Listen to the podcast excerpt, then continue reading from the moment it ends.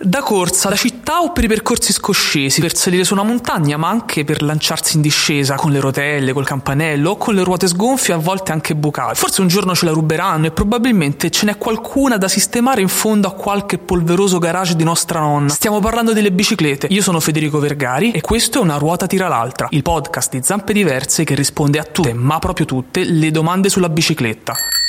Una ruota tira l'altra. Spiegami un po'. Una ruota tira l'altra. Forte.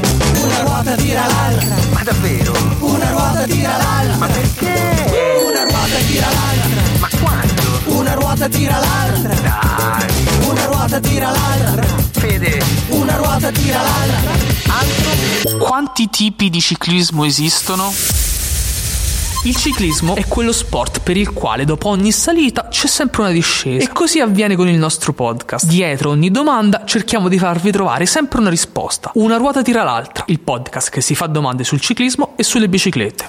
Ma quanti tipi di ciclismo esistono? Spiegami un po'. Uno per ogni tipo di bicicletta, verrebbe da dire, e in fondo è proprio così. Scopriamo in questa puntata di una ruota tira l'altra quanti ciclismi ci sono e quali sono le principali caratteristiche. Iniziamo con il ciclismo su strada, che è probabilmente la disciplina più diffusa, ma anche quella più praticata e seguita. La stagione si svolge tra febbraio e ottobre e le corse si dividono in eventi di un giorno e in gare a tappe. Il ciclismo su pista è formato da una serie di specialità che si svolgono all'interno di un velodromo, per l'appunto una pista, che può essere all'aperto o al chiuso. Ma davvero? Il ciclocross è praticato soprattutto in autunno e nei mesi invernali ed è diffusissimo nei paesi del nord Europa, in particolare in Belgio, Paesi Bassi e Francia.